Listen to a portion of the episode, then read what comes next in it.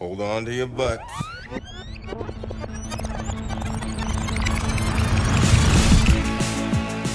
Hello, and welcome to episode 59 of the Reviewed Movie Podcast. I am Ivan Kander, and as always, I am joined by my two handsome debonair co hosts, Dave Glantz and Mike Morandi. Say hello, gentlemen. Hello, gentlemen. Oh, Well, that might have been pretty in sync. And this is the podcast where we talk about classic movies in a modern cinematic context. If this is your first time listening to this show, you can find us on the web at reviewedpodcast.com, at facebook.com slash reviewedpodcast, and you can email us at contact at reviewedpodcast.com. Dot com. Dot com. dot com.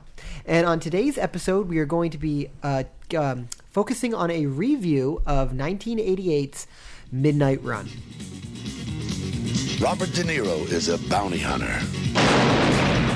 Your mother ever teach you how to talk nice to people and not shoot at them? Charles Grodin is an accountant who embezzled $15 million from the mob. It is truly in your best interest to just relax. I'm totally relaxed. I want this guy taken out, and I want him taken out fast. The mob wants him dead. The FBI want him alive. I'm going to bring him into federal court. Do I make myself understood? These sunglasses, they're really nice. Are they government issued or do all you guys go like to the same store to get them? And his bail bondsman wants him in L.A. in 72 hours. They can't fly. They also suffer from acrophobia and claustrophobia. I'll tell you what, if you don't cooperate, you're going to suffer from fistophobia. Travo has a funny way of bringing people together. Oh, you're going to outrace the police car? You're going to outrace the police car? Jack, where are you? I'm in Boise, Idaho. So, Midnight Run is the second Marty Brest movie that we've seen on this uh, uh, podcast. We love the breasts, as I like to say. Um, Martin. so we, Bre- we have a full set now. so now we have two breasts. We're racking up the Martin breasts. nice, racking up. Nice. And this is the this movie Midnight Run came out as I said in 1988. It stars Robert De Niro, Charles Grodin, and uh, Joe Pantoliano. Joey Pants. Joey Pants. So this is the second movie in a row where uh, we discussed Goonies last week, um, and this is uh, he's also in this movie as well. Um, and I am reading the plot synopsis from IMDb. An accountant is chased by bounty hunters, the FBI, and the mafia after jumping bail. Um, so it focuses on Robert De Niro's character named Jack Walsh, who needs to bring this um, white collar criminal, uh, an accountant who embezzled money from the mob, back to his bail bondsman in L.A. Um, and he needs to do it within a certain amount of time. Um, the way I would pitch this movie is it's planes, trains, and automobiles, except with mobs, mob bosses yeah, in it. yeah, you're right. So, Yeah, it's um, pretty good. or or you know, or planes, trains, and automobiles is Midnight Run, except a comedy, so, or a pure comedy with uh, John Candy. So um, the movie, this is an interesting film for a variety of reasons. One, because um, I've never seen this movie before. I know, crazy, right? Um, especially because I know it's a beloved comedy. It's also um, De Niro, especially in this time in his career, um, expect, you know, in the '70s and leading up to the '80s, was known as a very serious actor. Um, so it was interesting to see him stretch his comedic muscles in a movie like this. And Martin Brest is a director. Um, this is his follow-up to Beverly Hills Beverly Hills Cop, and um, which we discussed in the show, and he was being poised and primed to be the action, you know, director of the '80s and '90s, uh, to have this illustrious career that went on to win Pacino an Academy Award for his performance in *Scent of a Woman*, and then no one he made a couple of bombs, and then he made Gigli, and no one has heard from him since. So See, he was a terrorist. He made bombs. Yes, exactly. Gotcha. Um, so, uh, s- just get right into the show and whether or not the movie holds up. It, it was critically very well received at the time. Um, so, Mike, what's your familiarity with this movie, and do you think it holds up to re- a review? Yeah, funnily enough, um, Ivan, I, I just I didn't see this movie either. What? No, crazy. I, even even more. I never even heard of the damn thing. What? Um, I've heard. I've never heard of this movie. I looked at the poster, never saw anything that looked remotely like it before. I, I, I'm completely unknown to this movie, um, and uh, I, I I really liked it. I thought it was great. Um, all right. and uh, I, I'm not sure if you guys can hear it. Actually, there's a huge rainstorm going on right now, and it's real intense. So I apologize if you can hear the wind. We can hear it. Um, yeah, I can hear it, but that sounds good. I like it. Great, yeah, it's it's good. It's good, uh, good material. Um, but Sounds yeah, like no, you're I, I thought it was what? It sounds like you're peeing. It's great. Uh, it's definitely. I'm definitely not peeing. Um, not yet. Uh, the wind's getting a little intense, so I might get there at some point.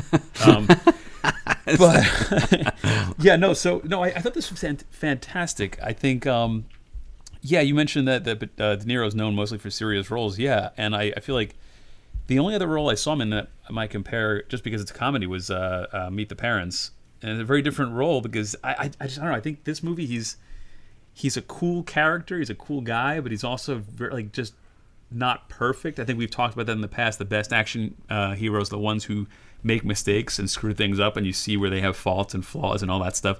I think his mannerisms and just general um, way he carries himself is fantastic. Um, very early on in the World movie, not even doing anything. you, what's that? World weary. Right, yeah, world weary, but he's got a little bit of a swagger to him. He's just a cool guy doing cool things. Um, and uh, I, I think just as the movie progresses, Ivan perfectly, you know, trains, planes, and automobiles. You're, you're right. Like it's, it's the same idea. Even like rat, a little bit of Rat Race too, uh, that movie from the '90s, of just trying to get across the country by any means necessary, and how that changes throughout the movie. And um, I think the, the, the structure is great, the story is great, the acting is phenomenal. Um, the casting, Charles Grodin, never heard of the guy before. Um, he was in Beethoven, right? He's the dad in Beethoven, yeah. Right. So that's the only thing I know him from. But he was fantastic, and I think honestly, I feel like he's almost like the linchpin in this movie because if you don't, if you don't like him and you don't think he's a likable character, it loses a lot of its value. The whole story, you know.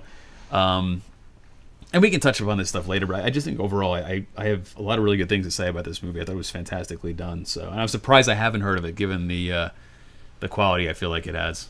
Yeah, I mean, um, if I were to predict whether or not you would like this movie after watching it, I'm like, Mike's gonna love this movie. Um, So I'm, I'm glad my. Uh, It has. It does have a strong moral code to it. It's, it's not only it- got a strong well- moral code, but um, Charles Grodin, who plays the Duke, as he's he's known, he's like this character that like is Mike's like ultimate because like the way he's like he's kind of reluctant to do everything, and he's uh, like there's something about him that I think that appeals to Mike's sensibilities. It's the um, Well, I think- it's the Rick Moranis lover in Mike. So, oh, it's funny. I would say the uh, De Niro character would, would appeal. Maybe both characters. Both of them, but for different reasons. And what's interesting is, I mean, so you have both of them kind of.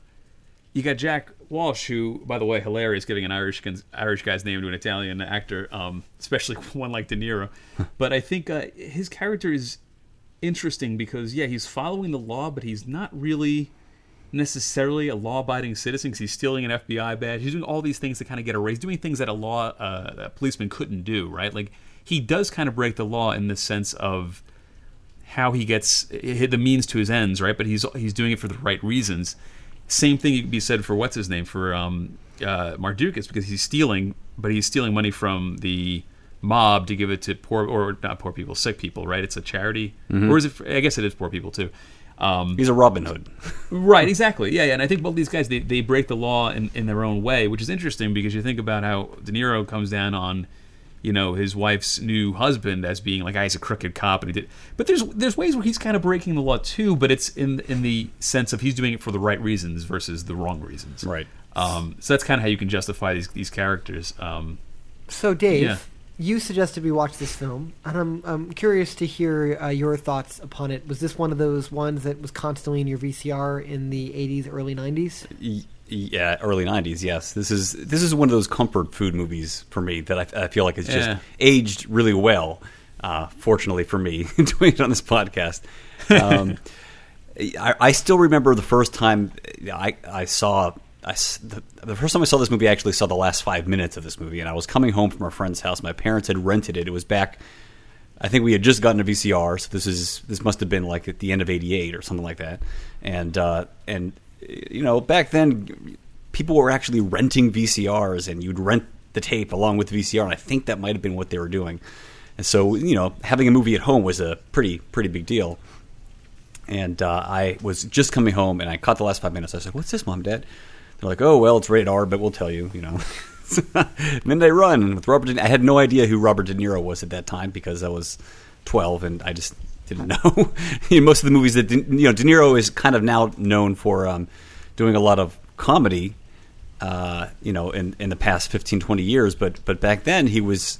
Uh, most you you know his movies were like Raging Bull, Taxi Driver, Mean Streets, The Godfather. So he was a well respected and uh, an award winning actor, but most of his movies were movies that uh, were strictly for wait, De, adults. De Niro wasn't in The Godfather. Godfather Part Godfather Two. Part Two, yeah. and uh, so you know, not that this is a kids movie, but I mean, it's you would put this in the. I, I think you could comfortably show this to someone who's like 15 or 16 and not, you know, 14, whatever, a high schooler. Yeah, I, I think no, aside from aside from the language, I mean everything else is pretty tame. There's no no one gets killed. There's Right. no The blood, violent- There's no gore. There's no nudity. There's no sex. Like it's it, Right. It, had it's a kind of a kid's. It has a kid's heart to it. You know. Yeah, it's yeah, it does. It's uh, it's it's a it's like a buddy. It's it's uh, I feel like there were a long line of buddy road movies or or just buddy like guy buddy movies in the '80s, like Lethal Weapon or Forty Eight Road Hours movies. or. Uh, even you could even maybe put Beverly Hills Cop, which is also directed by Martin Brest, in that category. Although Eddie Mur- Murphy just you know, it's like he can't share the stage. You know, that's that's the, the nice thing. I think the thing that makes this movie work so well is that these two are able to balance each other, and in a way, the story is uh, decent, uh, and but the um, the characters are fantastic. I think, and the performances really kind of elevate this movie past something like Beverly Hills Cop. Um, so, uh, in revisiting this movie, I think the the two flaws I think that uh, really kind of stick out for me are the soundtrack. I, I think the soundtrack's a little bit. It, it kind of fits the the movie in a way, even though it was done by Danny Elfman, who's one of the great film composers. Uh, it, it it's uh, not not the greatest score, I would say. It's, it's a little cheesy, e- but I think it, it even if it does right. fit, it's got a southwestern kind of thing, and they're traveling kind of in that area, so it sort of makes sense. Well, Um, Midwest. Midwest to California, I guess, and uh, and the length. I think Martin Brest, uh, you know, over it, it, with each movie, his movies were getting longer and longer and more, you know, and more padded. And watching it this time, I felt like eh, maybe there this this particular car chase scene could have been cut down, or maybe they didn't really need this car chase scene. Uh, you know, maybe a few too many scenes of them walking slowly and talking, which is the most entertaining part of the movie. But Yes. um, you know, it, it felt like you could probably cut 15 minutes out of this movie and it would have been a little tighter. But overall, I mean, uh, there's so much to love about this movie. I mean, it's like every performance is spot on. Even the, you know, there's this scene where where my one of my favorite scenes in the movie uh, is when De Niro and Grodin are on the road. They're out of cash and they, and they have to stop by his ex-wife's uh, house, and uh, he sees his daughter for the first time in, in um, Nine years. in nine years, and that scene is, is short, but it's fantastic, and and you, you get just enough backstory into De Niro's character that you know it makes you symp- not that you weren't sympathizing with him already, but it, make, it makes you understand him a little bit more, and uh, you know even the little girl's performance was fantastic, and so you know it doesn't really hit any wrong notes in, as far as acting and writing are concerned. Yeah, I Um, think it's. Per- I, I think you know, without it being cheesy. I mean, I feel like the moment where she runs out to give him her, her babysitting money to help him Mm-hmm. should be really cheesy, but it wasn't. It was. It, it was heartbreaking. No, it was a really nice scene. Yeah. De Niro underplays it. That's what you know. It's like you can really you know, and kind of jumping to the end of my thought thoughts on this. This is probably my favorite Robert De Niro performance, which is saying a lot because you know he, through the seventies and eighties he he gave a lot of uh, legendary performances, and even even though most of the stuff you see him in these days, it seems like he's kind of just coasting.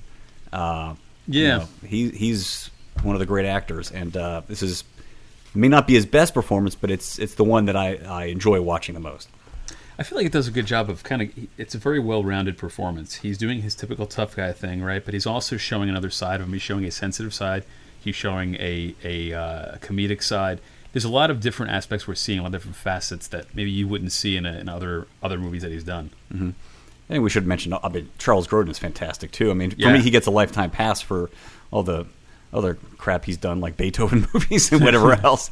Uh, but you know, he's, he's so good in this movie with De Niro. I mean, he's basically almost as good as De Niro, or if not, if not better. I mean, you could argue he's better. I mean, it, but different I'm- character. I, I could see that. I could see someone saying that. Um, yeah. But I think we should ask Ivan how he feels about about the movie. I mean, I don't know. I don't know. Uh, Do we? you- I, I, you know, it's funny. Um, I didn't love this movie, guys, and I don't know Oh. why. I don't know, I, and, and, and I feel, I feel like I'm broken in some way because after, might- yeah. I, after I finished watching this movie, you know, I immediately started, you know, seeing what critics said about it. And there isn't a movie that's more like beloved than this one. Everyone loves this movie. like there, it, there's nothing. No one has said anything bad about Midnight Run ever. And like it's like I, if you look at the old Rotten Tomatoes reviews, it's at like 99. percent It's like super. And it's not like I disliked it. It's just You didn't love it. I didn't love it, and I don't know why. I think I really Do wanted you to. do you have any friends? You have friends, right? I- No, I assume I- that Dave and I are your friends. No, no, maybe, no, no, no. Maybe not. Maybe, not that's it. friends? I don't have any friends, and that that yeah, might Dave, be the you and I would just found something important. that might be the reason why. So here's the deal. I think the more I, I reflect on the movie, I I enjoy it more um, because I, I think about isolated moments. I'm like, wow, that was a really good moment. And and it's funny that you mentioned that scene with his daughter in Chicago because I I think that I was really tuned out to the movie, and then that scene happened. I'm like, oh, I actually I'm starting to dig this a lot more um, because that scene is so emotional in a movie where you don't expect expect to get an emotional scene. Um, Right, and it's yeah. not played. It's never played for laughs. It's never played too sappy, and I think that scene's really, really good. And there were a couple of like gem of like certain isolated scenes I think are fantastic when they need to um, pretend to be uh, when they're also out of money and they go to the bar and pretend to Oh be. my uh, God. oh that's a yes, great scene. definitely the best scene. They pretend to um, what's it called? They pretend that they someone has counterfeited litmus dollars. configuration scene. and, and and that that that scene is great because it does two things that I love about movies. One, I like seeing characters solve problems, like impossible problems, like how are they going to get out of this situation, and I like seeing them solve it in very creative ways. Um, so I love that, and plus, it's just a really funny sequence. Um, so I think that scene's great. I it's all Grodin that scene. It is, Yeah. Yeah. but even De Niro when he's like, what he's like, the litmus configures, and De Niro He's does stumbling. His, like, and De Niro does his like little like head dot nod as he like does the as he um as he And writes he's on just the bill. doing. He's like rubbing his pencil on things. Like, "Yeah, I'm doing it." Oh, yeah, this one's bad. This one's bad, Uh, and just picking it up immediately and running with it. It's fantastic. So I mean, there are great scenes like that, but I think if I'm trying to boil down, I think that the opening, i i I think it's slow to get started, at least for me. And I think, like Dave said, I think there are. I think this would be a great 90 minute movie, and there's something about the pacing of it that just like that the the the chase sequence, like where they're in the desert in Sed- Sedona. I'm like, I don't need this. Like Mm. Yeah, none, none of with this the is- helicopter. It felt like it was going on a little bit long. uh, yeah, all that just feels like it's going on long, and I don't know. I I think. I, I, I agree. oh, I would say th- there's a there's a lot of there's a lot of things where it's like, oh, now this happens. Oh, and then this happens, and then this. There's a lot of that where everything keeps getting one upped, right? But it's hard for me to, to say which ones I would take out because I feel like every scene has something of value to lend where it doesn't feel like it's just stale or like even the helicopter scene, right? Well, I guess I mean, story wise, it's just two. okay, but you have two. the great interaction with the other bounty hunter. Well, I guess my argument is like there's like this thing of screenwriting where uh, this tenet of screenwriting where um, the sc- a script is based on if the, this happens because the thing before it happened, and like you were saying, Mike, I just feel like the whole movie is just event and then event and like they get out of that situation and then another like it just it doesn't feel like it has the connective tissue to really Oh, keep me no. No, on the I, edge I, of my I seat. think, disagree. no, no, no. I think it does, but I think that they could have been taken out. I think everything kind of does flow naturally, but it's a matter of like. I feel like I we could have this scene jumped we from could, one- Could jump right to L.A. at some cer- at a, at a point. You know, I feel like there is maybe a couple stages in the journey we could have done away with. But some of those scenes are great. Like I mean, the scene with the hotel where he takes a picture and he thinks he's so smart, and in the background it has the you know the Blue Angel hotel towels, like stuff like that. I'm like, that's great. I'm glad Talking about, that's you're talking there. about Marvin, right? John Ashton. Yeah, Marvin. Yeah, Who was Which, by the way, we haven't talked about him Cop. yet. I think he's great. Yeah. and it's weird. Like I, I mean, isolated things in this movie are great. Like you, like you're saying, uh, Charles Grodin's fantastic. De Niro's really good. Um, like I, I think Grodin's actually better than De Niro. I think he's great. Uh, my fa- I think the best moment for him acting wise is when he's debating whether or not to order tea or coffee, and the facial expression he makes on like settling on the tea. It's just like it's just a great moment, especially because at the end of the movie, you know, spoilers for the end of the movie, but it's revealed that he had three hundred thousand dollars on him the entire time. So it, it'd be, it's like he's Yeah. trying he's trying to debate. It's like I'm starving and I can't even afford Yeah. tea or coffee, but I could literally buy the restaurant I'm sitting in right now. it, it is an interesting bit of uh, dramatic conflict. I don't know. It's just.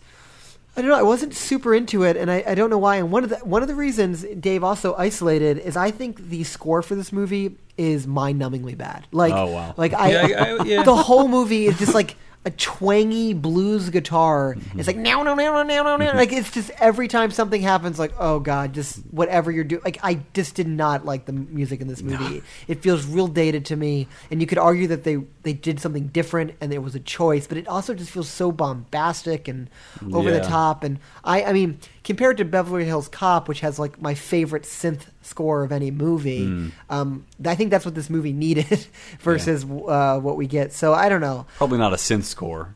Maybe not. I don't know. I, when I was trying to think of like what could they have replaced it with, I mean, I understand why they went with that sound, you know, because because of the uh, areas, that, you know, they're kind of going through the desert a lot. They're going through Yeah. these small towns. yeah, it's. I You don't know. know. I just it didn't. And people really They aren't like that. cowboys, but uh, you know, People really like that score too. If you um again, I if you don't read up on this understand that. It was yeah, that was one of the weaker points I felt. yeah so i just that didn't really jive with me and i don't know i just i didn't love it and it, it's i'm trying to debate whether why that is I like And the it- piano elements of the score. There, there was the piano stuff. Never mind. I'm sorry. no i guess it, to, to sum up my perspective i just never felt i never felt like they were never ever in any real danger. Oh, and i never Come on, no come never i never felt that. And i just uh ex- apart from the big de niro moment with his daughter I don't think I just emotionally attached the way I, I should be because this is a movie where you really should feel about the camaraderie between these two guys. Yeah. and I know a lot Yeah, of people and you do, and you do. I, I You do, just- you definitely you do. Tell me you do. Well, that's the All thing. I- like, the, the scene right you and I are going to go on a road trip, and we're gonna we're gonna have some great memories, and then maybe that will will spark some. I don't know, guarantee you- this movie. I think you need to go on a road trip with a bro. I think, Mike, I think that you would spend a day on this road trip and immediately turn the car around and be like, I can't deal with you anymore. You're the most You know what? annoying. This is not this is not what it's cracked up to be. I think we both understand friendship now. Let's let's head back. you need to watch this on 30 a day. minutes on the road, You need yeah. to watch this on a day when you're not feeling well, and you'll see like this is the kind of movie that can make you feel good when you're not feeling well. This don't- is it, you know maybe you'll attach to it then, but I mean to to to jump on what you were saying about you're not feeling the you're not feeling the like the connection between the two. The scene right after what we were calling the best scene in the movie, it was with them in the in the train car, and uh, you know it's they it's almost like it's almost like that's the western scene where it's like two guys camping in the desert, you know, except they're in the train car. They're uh, they, they have a fire lit in the cabin, and they're having this conversation, and uh, they're having this, you know, they're, they're talking about the fact that they, you know, there's just I I can't remember the exact dialogue, but the way uh, Charles Grodin says something like, uh, Well, he has you a conversation if- with if- himself. You know, who knows under different? Oh, that part's great too. But I, I was thinking specifically the part, who knows? Maybe in, in uh, different circumstances, we probably still would would have hated each other. You know, and it takes great actors to sell that that kind of dialogue Yeah. where it's like it just it's funny, it's touching. Uh, you really, you know, the look De Niro gives. Uh, it's it's like underplayed perfectly. and I, I think they do a really good job of the of the the jokes and the humor. I, I think it's, again, it's very easy to have a hollow laugh. I think you know. Not, I, I get the sense that these are two guys who are just cracking. I- It almost seemed an improv. improv. That's how genuine the, the laughs felt to me. You know Yeah. that chemistry, and that's one of those things you just can't manufacture. You you have to just have two actors that work well together in order for that to work. And uh, yeah, yeah. I mean, that that last scene where De Niro lets Grodin go. I mean, I mean that you know that it's it's. I, I don't want to say I, I got a little teary watching that, but it was you know I've always found that scene moving. I mean, I feel like it really earns that sentiment at the end. Um, you you so you, you weren't you weren't even on the outside saying oh, I understand why this could be touching. To No, somebody." it's just, uh, I watched this movie like an alien would view human culture. It's like it, it, I felt like um, I feel so weird for not loving this movie because this seems right up my alley. But as I was watching it, I was like, I realize I'm supposed to feel emotion at this time. I, you and your humans and your buddy Ivan, are, are you sleeping?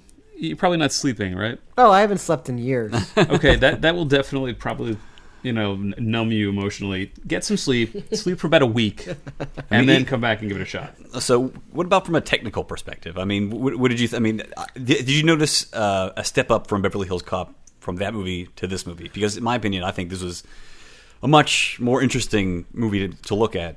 I just really, th- I mean, I like that that um, Beverly Hills Cop a lot because I, I like Eddie Murphy in that role, and I think it it's got a certain But that's it, that's Eddie Murphy, right? That that's you know, it's all Eddie Murphy. You can't really call that a Martin Brest movie, or or I, you know, I don't. I feel like Brest starts revealing in this movie bad tendencies, and I think that the the, the reason for that being is he every scene is given this looseness throughout, which I think you could attribute to one of the movie's strengths. But for me personally, again, I just feel like it feels feels like he really enjoyed letting that camera roll sometimes, and I think that the whole movie feels like it could be tighter. And I again, I, this is probably because I have no attention span anymore, and I hate like I, I just like I my, my mind is shot. I think that I've been broken by technology. So um, yeah, Me too. I, but yeah, I, I again, I, I, I don't. I, I admit I'm wrong on this. Like I obviously everyone loves this movie. Like I can't. I'm not trying to defend my my state sentiment as correct. It just just didn't work for me, and it feels really unanalytical to say something like that. But Well, I'm curious. Like, what what would you change if you could have changed something? What, well, I guess my do you think? I guess my big issue is I don't feel like any of the major action. So I have this issue. I- I feel like all the character stuff is great. I just never found any of the action scenes all that compelling, and I don't know if I'm Yeah, supposed to. Like, did, was like, am I? I feel like There like are really only two major action scenes. Well, there's the river Or action chase scene. sequence, Right. And then there's a sequence in Sedona, Mhm. and there's a sequence in Chicago where they're being shot at. And I think those are three major action sequences. That's and, true. And each one of those, I'm like, if those were out of the movie, I think it'd be a better movie for me. And it's weird to say that because it's an action comedy, so Mm-hmm. you should want those. But I felt the same thing about Beverly Hills Cop. Like, I think the action scenes are the worst part of that movie. I'm more interested in like the characters hanging around and doing fun, clever things together, more so than whether or not a million cars crash or you know that kind of thing. So like the the opening of Beverly Hills Cop, where it's like that that massive car chase sequence. Mhm. Um, I mean that doesn't do anything for me. Yeah. But like Axel Foley sticking a banana in the guy's tailpipe, that's really entertaining for Right. me. And in this movie, the the scene where they're doing the tw- you know the counterfeit twenty scene is really entertaining for me. And um, I don't know, I, I some some sequences were kind of miss for me, and I think I think the second half of the movie is a lot stronger. I think there is a turning point when he meets his daughter because I felt a very big emotional attachment to that scene. But you know, the opening on the plane, I'm like, I don't know, like I didn't find that I- that I great. Think, I- yeah, I think I agree with you, and I feel like but it's, that's but that's something where it sets it, that it sets up something and pays it off later, right? I mean, that's the sign. That's a sign of good screenwriting. And uh, I guess you it kind of pays it off. I, I mean, it pays it off obviously because he's not afraid of flying; he's just Right. faking it. Yeah. But I don't know if that makes. I don't know if that's a great payoff, personally, because it just doesn't. I don't know because does that mean everything he says is a lie? Like what? I don't know what that says about that character. That he's that he's good at being deceitful. Like what is that? What does that I think pay it's off? that he's smart. And he knows he, he was increasing his odds of escaping by making it a more convoluted journey than it needed to be. Right. I think he's again, a, a- you know, he is a moral character, and I think he does. He actually does care about Jack Walsh's character, right? So he doesn't want to do anything that's going to harm him or get him. But if if he can impede the process, he can figure out a way to give him the slip at some point, which is basically what he says.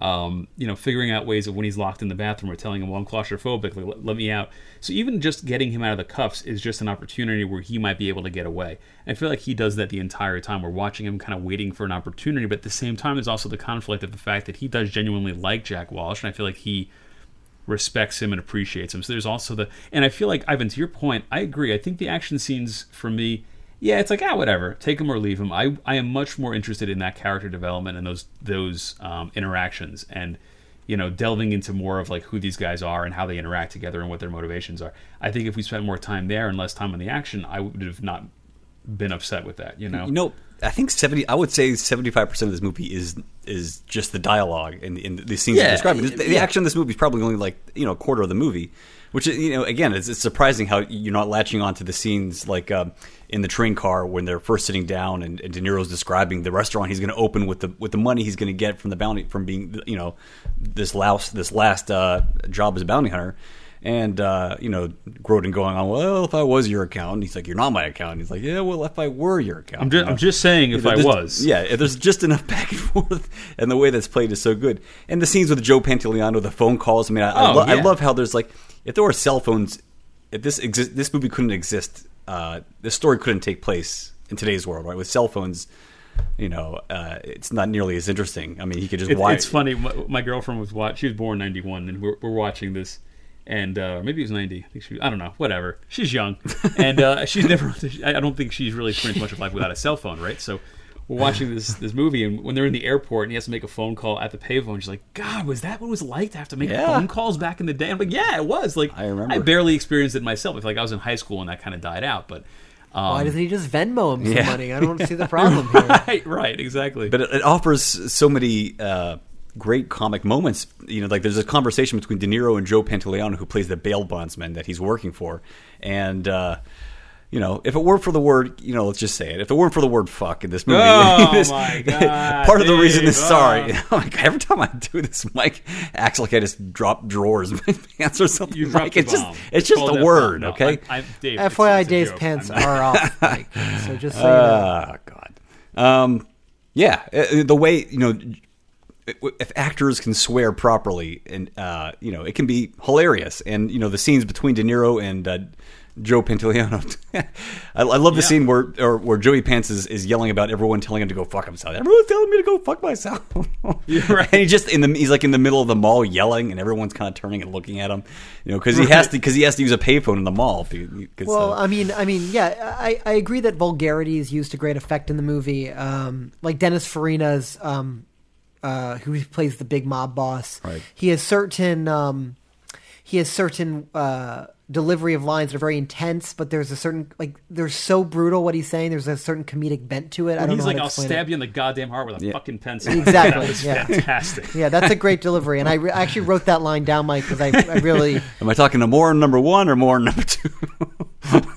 Um, no, there there are some choice lines. I think other ones fall flat. I think the part where he's like, um, like you're gonna get. well, He's, I'm going to bury that telephone in your head.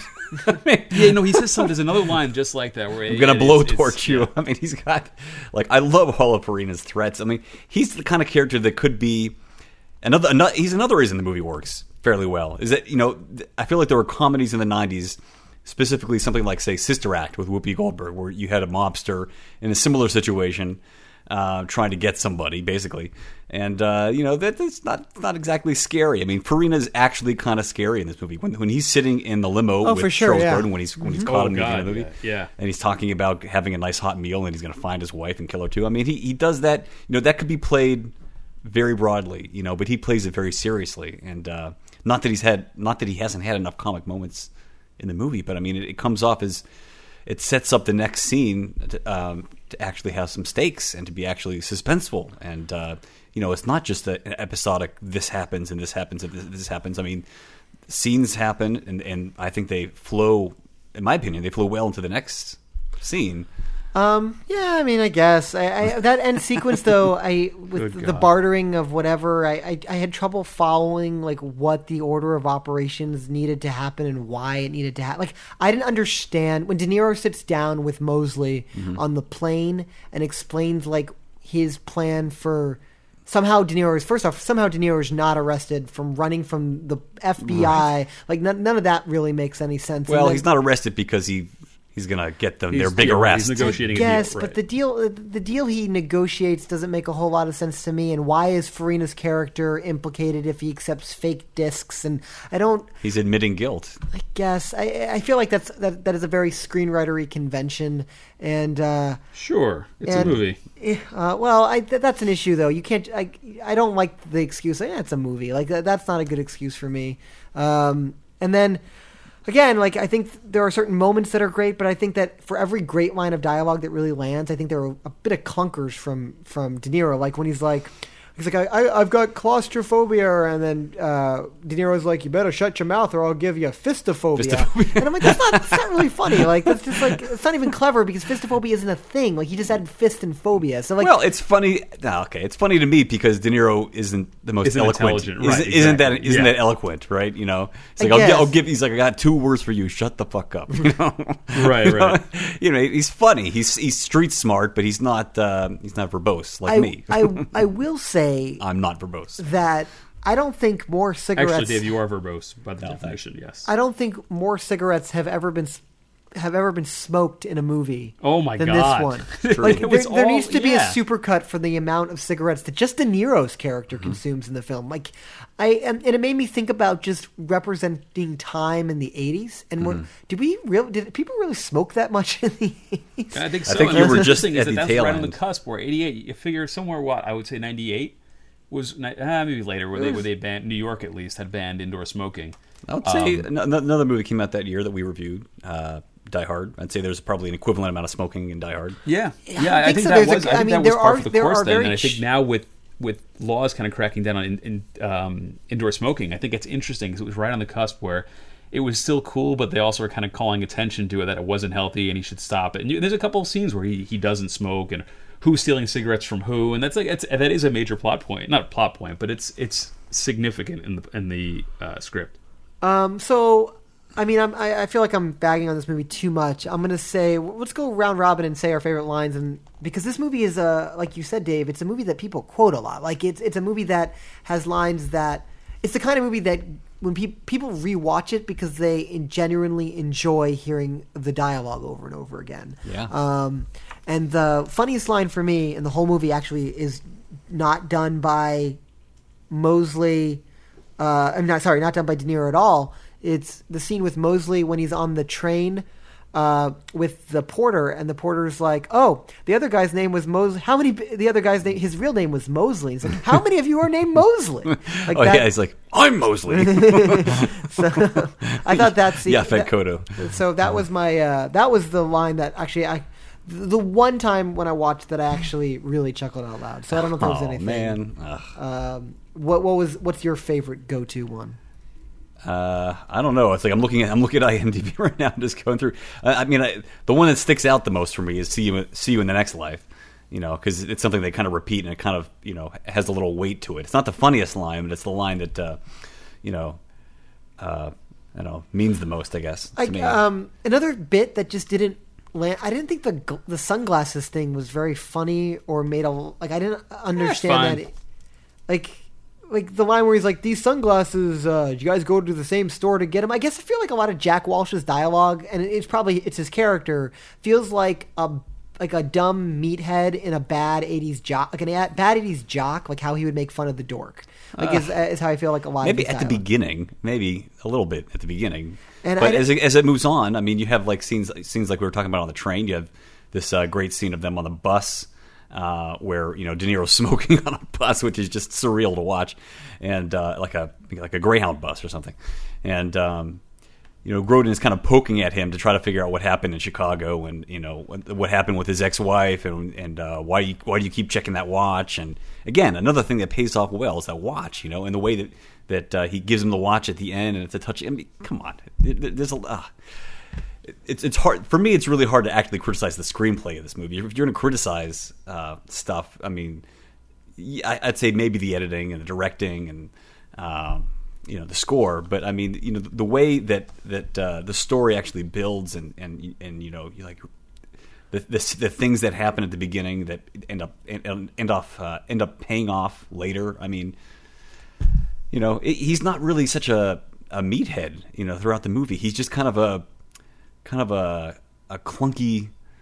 Uh, he's, he's a little bit clunky at his job, but also kind of really good. Yeah, and and I think that what you're stating is something that you could attribute to a really strong attribute of the movie. And there's um, a film critic. Uh, I think he writes for HitFix. Is it Drew McSweeney? Does he write for Hit Drew, HitFix? Drew, Drew McWeeny, yeah. Yeah, that's what it is. Uh, I think this is his favorite movie of all time. And he's written like an article that outlines why it's so great. And after watching this movie and not being totally taken with it, I read this article and I'm like, I'm an idiot because this movie's great, and I just don't. It just didn't land, and I have no idea why. And. Uh, and I think that partially I've got issues with action comedy as a genre.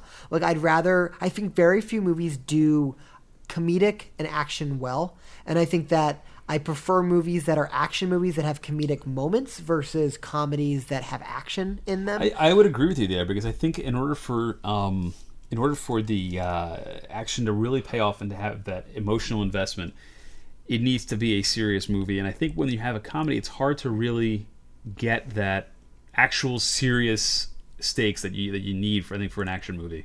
Um, my heart was never pounding at any scene because I knew nothing like that bad was going to happen. But in a, in a good action movie like Die Hard, is that you don't know what's going to happen. You don't know who could die next. Like that, you need that tone. and I, and I realize they're different movies, and I don't want to compare them. But Die Hard's like the like you said, the perfect example because that features a wisecracking protagonist, and there are laugh out loud funny moments in that movie. But I'm on the frickin' edge of my seat from scene to scene, and with this film, I don't know if it all um, just quite worked for me, and I, I just felt.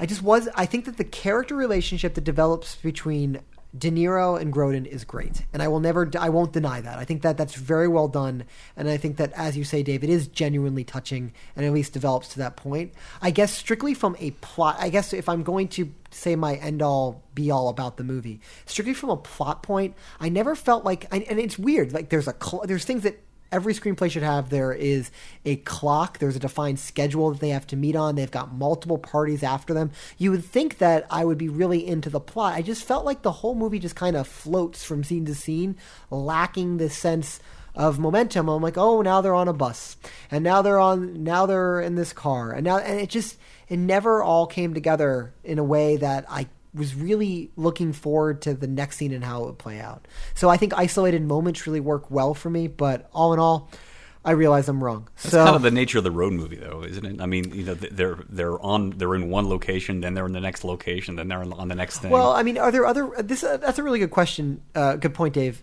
Are there other road movies that you think that you really like? And I'm curious whether or not maybe Uh, it's just yeah. maybe it's just the format of the movie that like. Fel- the- the- say something like Thelma and Louise. Are you? I've never actually seen it. Okay, Continue. all right, yeah, that's one of the better uh, road movies that I can. We were think supposed of. to do that movie for one of the podcasts, and We uh, probably It should, never because I think yeah. it's uh, having an anniversary actually right now. Yeah. Um, because it came out in like '86 or something like that. Is that possible? Uh, Um, no, no, no, ninety one. oh, 91. pretty sure. Never mind. Um, I have one question for you guys. Have you ever seen a thousand dollar bill? like in, in real life. No, In real life, no. Neither have I. I mean, I, and, and the thought never occurred to me until I saw it this time, and uh, I looked it up. Uh, they stopped printing. They actually made one thousand dollar bills, but they stopped printing them in 1968. So Who I- was it- on a thousand dollar bill? Uh, I don't know. You can look it up. I'm I not sure. Uh, yeah, but it's not like Harriet- it's not likely that they still would have been in circulation. You know, 20 years later. Was it Harriet Tubman? No, Harriet Tubman. Never mind. No, it was not Harriet Tubman. No, it's I think that was a lull. that was a failed joke. Yeah. It's, uh, Um, it looks like it was Roosevelt. No, Ro- Grover Cleveland. huh. oh yeah, Cleveland. He was replaced by Andrew Jackson in 1928. Oh, he was uh, apparently Cleveland was on the 20, and then Jackson took over the 20, and he got pushed to the thousand dollar bill. Yeah, well now the Jackson's getting his comeuppance, going to the back of the bill. Get out. Back of the bill. and Tubman's taken over. Yeah. So yeah, um, that's interesting. No, I'm trying to. I'm really trying to rack my brains for uh, road movies, and I think there is something about the genre. Little Miss Sunshine. I'm just looking at a list now. Sideways, uh, The Straight Story, Badlands, um, All movies I've seen. uh, Easy Rider, maybe the most famous. I've actually, um, I've never seen Easy Rider, but I've seen the other ones you've mentioned. Um, Borat. Yeah, Borat is technically a road movie. Um, yeah, but these movies aren't really standing out as movies that I latch onto, so that might be a reason why it doesn't work for me. To Wong Foo, thanks for everything, Julie Newmar. yeah, it's not. Oh wait, uh, Road to Perdition was, a, was kind of a. It has the word road in it. oh my god, it must I be a would road say that movie. yeah, that is kind of a road movie. They do a lot of traveling there. Yeah. Yeah, yeah, that is a road movie. Um, yeah, so Dumb and Dumber. oh, Dumb and Dumber, that's a road movie I like, and I think that that, but that's also just Because all it needs is fart jokes. I think that's the thing. Ivan will like a road movie if they just throw a fart joke or two in there. Uh, you if you kill a pigeon with a popped cork, I'm in. So, um, yeah, uh, again, I feel. Re- oh, my the ultimate road movie and the Ra- Rain Man, maybe. No, can I? Well, that is a road movie, but can I tell you? I'm gonna give you an same example. year, same year too. What? I think that Tommy Boy is a road movie I quite like. Oh. God. So um, I haven't. I don't remember the last time I saw Tommy Boy. I think Tommy Boy is a modern classic. Um, I think it's genuinely fun. Like that movie, laugh out loud funny. All so, um, but I haven't also seen it in about 15 years. So, um, all in all, this is a movie that I realize is a, a modern classic, one that I is encourage loved you to rewatch this in like three lo- years. loved by everyone, and a movie that I regretfully just didn't ja- jive to, and a movie I'm going to pretend to enjoy from now on, wait, uh, just so I can. It didn't, it didn't jive with you, or did you actually just not jive? Like dance? You didn't dance to the movie. I didn't dance while watching, and normally I'm just dancing left and right. Right, I got yeah. like I every movie, you. like you've seen a movie with me. Like I get up in the theater and I'm just moving. He like snapped you know, his fingers. He's just shuffling in place. Yeah, It you- actually gets embarrassing after a while. it's it's really distracting, and I've been thrown out from quite a few movie theaters because of my desire to jive I've movies. reported him. I'm like, hey, you got, you got to get someone in here. He's, he's going to do this for a while. Take this, please. Um, but yeah, I uh, you can people write in and tell me I'm an idiot because this movie is clearly beloved. There is no criticism of this movie online. Like there's none. So well, Ivan, you be the first. I, I am literally going to be the first person to say anything negative about this movie in the history of movies. So There you go. You know, I know I appreciate that, and honestly, it takes it takes guts to to stand up, stand up to a movie like it's a bully or something. I don't know. Maybe- it you takes courage. No, it's because honestly, that, that is a bold statement to make. If no one else, if you cannot find any bad things about it, actually, You know what that you it didn't work for me. You know what that means, Mike? It means I'm wrong. But here's here's something else. well, yeah, absolutely, you're uh, wrong, but you're also brave I about your I. I almost feel like I would love an editing exercise, and I don't have any time to do this. But if I had any time, I would love to try to edit a cut of this movie that I really like. I think it's possible because I think the material here there's a lot of great material, and I wonder if there'd be it'd be like um Topher Grace has been doing this thing lately where he like cuts together uh, different interpretations of movies, and I think that it would be really like he recut all the Star Wars prequels into one movie, like keeping only like quote unquote the good stuff, uh, and supposedly it's pretty watchable. And I think that it would be really interesting if I got rid of the musical score in this movie, and cut and tightened it up in a way that would give me the. I think uh, I feel like I could create a masterpiece, or at least one that works really well for me. So what kind of score would work in this movie? That's the thing I couldn't figure out. I don't know, man. And Anything a, tra- a traditional orchestral score? no, it, that that's. I don't think it would. A traditional orchestral score would work. Um, the thing that comes to mind, and this is going to be a pretty um, obscure pull, but if you remember the music from Field of Dreams, there's a road sequence in Field of Dreams when they're driving Yeah. To uh, Boston to pick up Terrence Mann, Mm-hmm. um, where there is like this kind of it's it's the music in that film's done by James Horner, Mm-hmm. but it is like a poppy type score that I think would fit this kind of movie better than just. I feel like that I maybe I just don't like jazzy bluesy music. Have you but- seen lethal, the Lethal Weapon movies? I have, but I don't recall the score. There's that like much. a lot of saxophone, Yeah, it's something about like saxophone those, and guitar. those instrumental combinations are something that just don't quite jive with me. So Yeah. uh, I mean, it, I guess comparing it to Die Hard, I mean, Die Hard was had a score by uh, what Michael Kamen was the one who did Die Hard and Terminator Two, I think. yeah, Uh, yeah, I mean that that that has aged pretty well. I mean, but it also had the advantage of a lot of doing having a lot of nods to the Ninth Symphony, Beethoven's Ninth Symphony, so that probably helped. Um, yeah, I don't know. I mean, it's yeah. I guess they could have just done a you know Scorsese style and just had it all uh, you know pop songs and, and oldies. I I almost would have preferred that, but um, or or Tar- like you said, or Tarantino style repurposing old pop music that's not super common Right. uh, for the movie, but bringing it out again. Uh, I I feel like I've rambled about why I'm wrong too much. Any any final comments on the film, guys, as we close out this episode? Uh, no, Yeah, I think we pretty much covered it. I, I'm not sure if I have anything else. Um, I just want to, you know, I just want to shout out to Joey Pants yet again. The guy is great. I just every scene that had him in it, I, I thought was great. I thought he he does such a good job uh, delivering lines, and I feel like it's maybe the same character um, a little bit here and there, but. I, it's, it's fantastic. he's And- great and- at yelling. yeah, he's great at yelling with that high pitched New York voice. Like, what are you talking about? It's, it's great. yeah, uh, he's he is a, he's great in everything he's ever been in. He and um, it makes me wish Charles Grodin was in more stuff. And apparently, he kind of fell out. Oh my god! I just He was in Beethoven. He had I like, just- uh, wait a minute. Five Beethoven movies. guys. I just realized he plays the Doctor on Louie. Do you guys watch Louie? Yeah, he's great. He's great on Louie. he's yeah. great on Louie. Yeah. He's really good. Uh, Um, yeah. So and he uh, had a talk show for years. uh, I think, right? I don't, I don't know. Hey, who? What movie did we see Joey Pants in earlier? Uh, well, The Goonies. Oh, Goonies, right? No, before that, because I remember that we we we've called him that before. What else was he in that we've Have we? Viewed? Yeah, I don't know. We'll have to get back to the audience on that one, I guess. I'm gonna look it up. Keep going. Keep going. Um, well, Keep really- going. We're wrapping it up here, yeah, bud. well, yeah. Yeah, yeah. I got like 10 There's not much more to say. What do you want me to talk about? My day? Like I don't. No one cares about that. Uh, no, I don't know, man. I I think that was. Oh, guys, I got it. It was the fugitive. Oh yeah. Duh. What He was played- he in The Fugitive? He was uh, He plays the Tommy Lee Jones's uh, like guy. yeah right hand right hand Cosmo. Yeah, wow. You're- Cosmo. That's Yeah. right. Cosmo is his name. Yeah. So there you go. Yeah, it's hard to recognize because he has a he has a wig in that movie. Yeah, him with hair is really. Uh, He's striking. usually bald or balding. or has really thin hair. Yeah. Yeah. Um, yeah. So closing out this episode, um, I'm trying to decide what we're going to do next week. Um, I think it's going to be Purple Rain. There we go. uh, because to honor Prince and his legacy. Also, um, just because I am embarrassed. And, I'm like I'm embarrassed to admit I'm not super up on Prince's music. We haven't done a musical before, I think. Is Have we? Purple Rain considered a musical? I think so. All right, we're gonna watch know. Purple Rain. I don't know. I don't think any of us have actually seen. I've seen it in bits and pieces. Haven't seen it all the way through. Um, so uh, that will be our next film.